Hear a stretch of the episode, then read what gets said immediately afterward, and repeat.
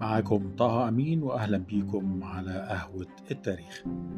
النهاردة هنتكلم عن نصوص الجبتانة وكان في كتاب ظهر في مصر في عام 2010 وتم نشره بشكل واسع في عام 2011 بعنوان الجبتانة نصوص التكوين المصرية. والحقيقة أن هذا الكتاب بيعزى إلى الكاتب مانيتون أو المؤرخ مانيتون السمنودي وهو كان مؤرخ مصري يعيش في سمنود اللي هي تابعة لمركز الغربية حاليا محافظة محافظة الغربية. وكان كاهن مصري وقد أمر من جانب الملك بطلميوس الثاني في عام 270 قبل الميلاد بكتابة التاريخ المصري. وكتب مانيتون في هذا الوقت كتاب إيجيبتياكا. اللي هو بيتكلم عن التاريخ المصري القديم ويعزى إليه أيضا كتاب الجبتانة اللي إحنا بنتكلم عنه النهاردة. والحقيقة أنه مانيتون يعني من المؤرخين المشهورين جدا في التاريخ المصري وربما واحد من أشهر المؤرخين اللي كتبوا التاريخ المصري وكان مصريا. ولكن الحقيقة أن الأشهر منه هو هيرودوت رغم أنه لم يكن مصريا بالأساس. وربما لأن هيرودوت يعني كان يونانيا فتم ذكره كثيرا في المراجع الأوروبية والغربية وأصبح الأكثر انتشارا من مانيتون. كتاب الجبتانة بيقسم إلى ثمان أسفار كل سفر إلى خمسة إصحاحات. يعني نقدر نقول ثمان أجزاء كل جزء مقسم إلى خمسة نصوص. والحقيقة هنا لابد أن نتوقف قبل أن نتحدث عن الكتاب حول نقطتين أساسيتين. النقطة الأولى إن إحنا ما نعرفش أصول مانيتون السمنودي مانيتون السمنودي شخصية شهيرة جدا ولكن لا نعرف له أصلا ولا نعرف أين ولد ولا نعرف من أباه. وبالتالي لدينا الكثير من علامات الاستفهام حول مانيتون السمنودي وهو مانيتون نفسه في كتاب الجبتانة بيقول إن هو لا يعرف من أبوه ولكن يعني أحد الفلاحين وجده طفل صغير في صندوق فسلمه إلى الكاهن والكاهن رباه في المعبد وعلمه كل ما يتعلق بالديانة المصرية. ثانيا ليس لدينا أي نصوص مكتوبة باقية من عصر مانيتون نفسه أو مكتوبة على يد مانيتون حتى نستطيع أن إحنا نقول أن هذه النصوص كتبت من مانيتون بشكل مباشر بما فيها كتاب الجبتانة اللي إحنا بنتكلم عنه النهاردة ولكن الحقيقة انتشار هذا الكتاب في الفترة الأخيرة جعل من الضروري البحث فيه ودراسته والتوصل إلى يعني آراء ربما تكون يعني آراء واضحة وصريحة حول هذا الكتاب. في بداية الكتاب بيقول مانيتون السمنودي أنه رأى رؤيا يأمره فيها الإله رع بكتابة تاريخ مصر وكان هذا الأمر من فوق السماوات أنه الإله رع أمر يعني أحد ملائكته وهو الجبار الذي أتى وحمل رع وحمل مانيتون السمنودي على يعني ما يشبه الحصان الطائر وذهب به إلى السماء. وهناك الإله رع أمره بأنه يكتب التاريخ المصري.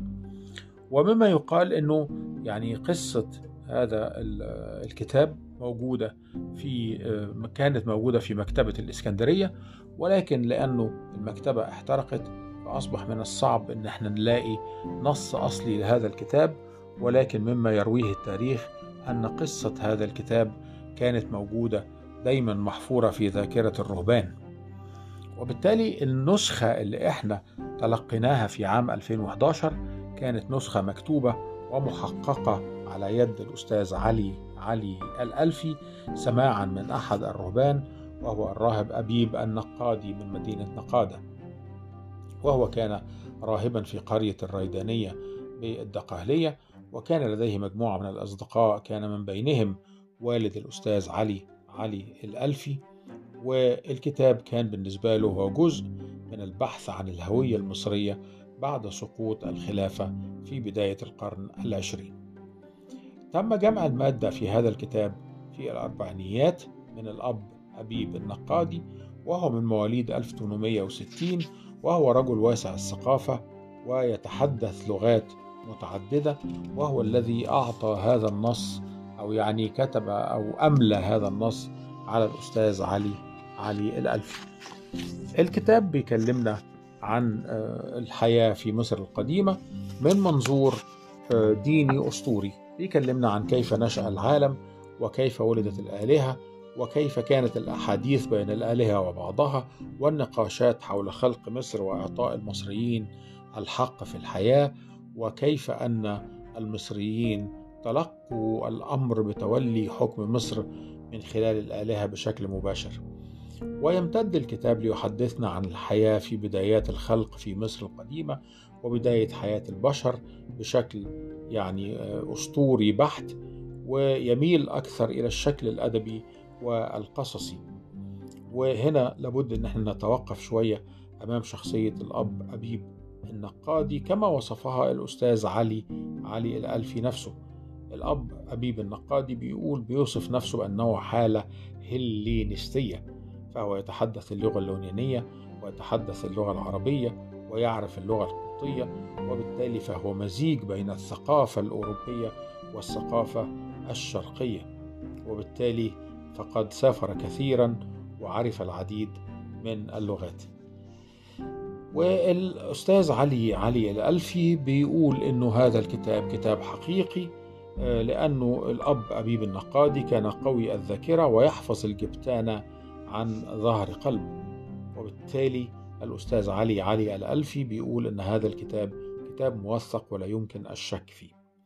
طبعا الموضوعات داخل هذا الكتاب اختلفت كثيرا. عندنا موضوعات تتحدث عن سفر القمح والكوشير وهو يتحدث عن الأطعمة في مصر القديمة. عندنا سفر اسمه سفر الوحدة وهو يتحدث عن توحيد أجزاء مصر في دولة واحدة.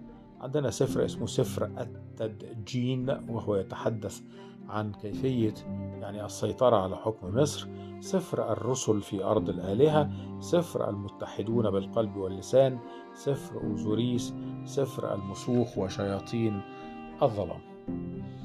والحقيقة أنه بداية من القراءة الأولى لهذا الكتاب بتجد أنك أمام عمل أدبي الحقيقة جميل جدا. ويعني كاتبه ذو ذائقة أدبية يعني عالية جدا وراقية جدا وكتاب ممتع جدا جدا في قراءته.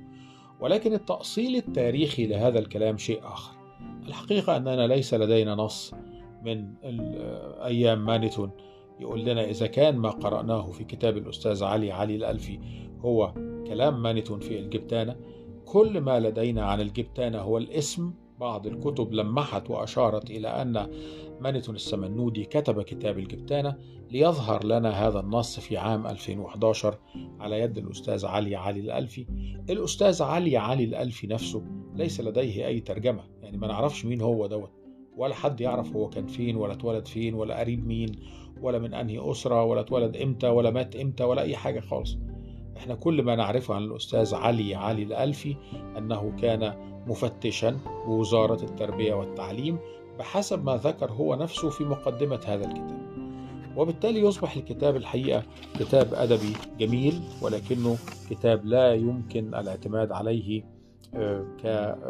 ككتاب ديني ولا يمكن الاعتماد عليه ككتاب مصري قديم ولا يمكن الاعتماد عليه يعني كما ذكر الأستاذ علي علي الألفي بأن ما قاله في هذا الكتاب هي صلوات يلقيها الرهبان داخل الكنيسة المصرية. الحقيقة برضو ما سمعناش أن الكنيسة المصرية بتستخدم صلوات الجبتانة. ربما لدينا في الديانة المسيحية وفي الإنجيل وبعض الصلوات المسيحية ما يشبه هذا الكلام ما يقترب منه لفظا أو معنى ولكن في النهاية لا يمكن يعني توثيقه وربطه بكتاب الجبتانة بتاع الحكيم مانيتون أو المؤرخ مانيتون بأي حال من الأحوال. الكتاب يعني أنا أنصح الجميع بقراءته وأنصح الجميع بالاطلاع عليه حتى إن كان ليس لديكم وقت للقراءة ولكن لابد أن يتم هذا الاطلاع وتلك القراءة من خلال فهم أنه كتاب أدبي وأنه كتاب لا يمت إلى التاريخ بصلة فليس هناك أي مرجع يربط هذا الكتاب بالتاريخ. ولا يربط حتى مؤلفه الأستاذ علي علي الألفي بجو ومناخ وعالم الثقافة المصرية. بشكر حضراتكم على حسن الاستماع.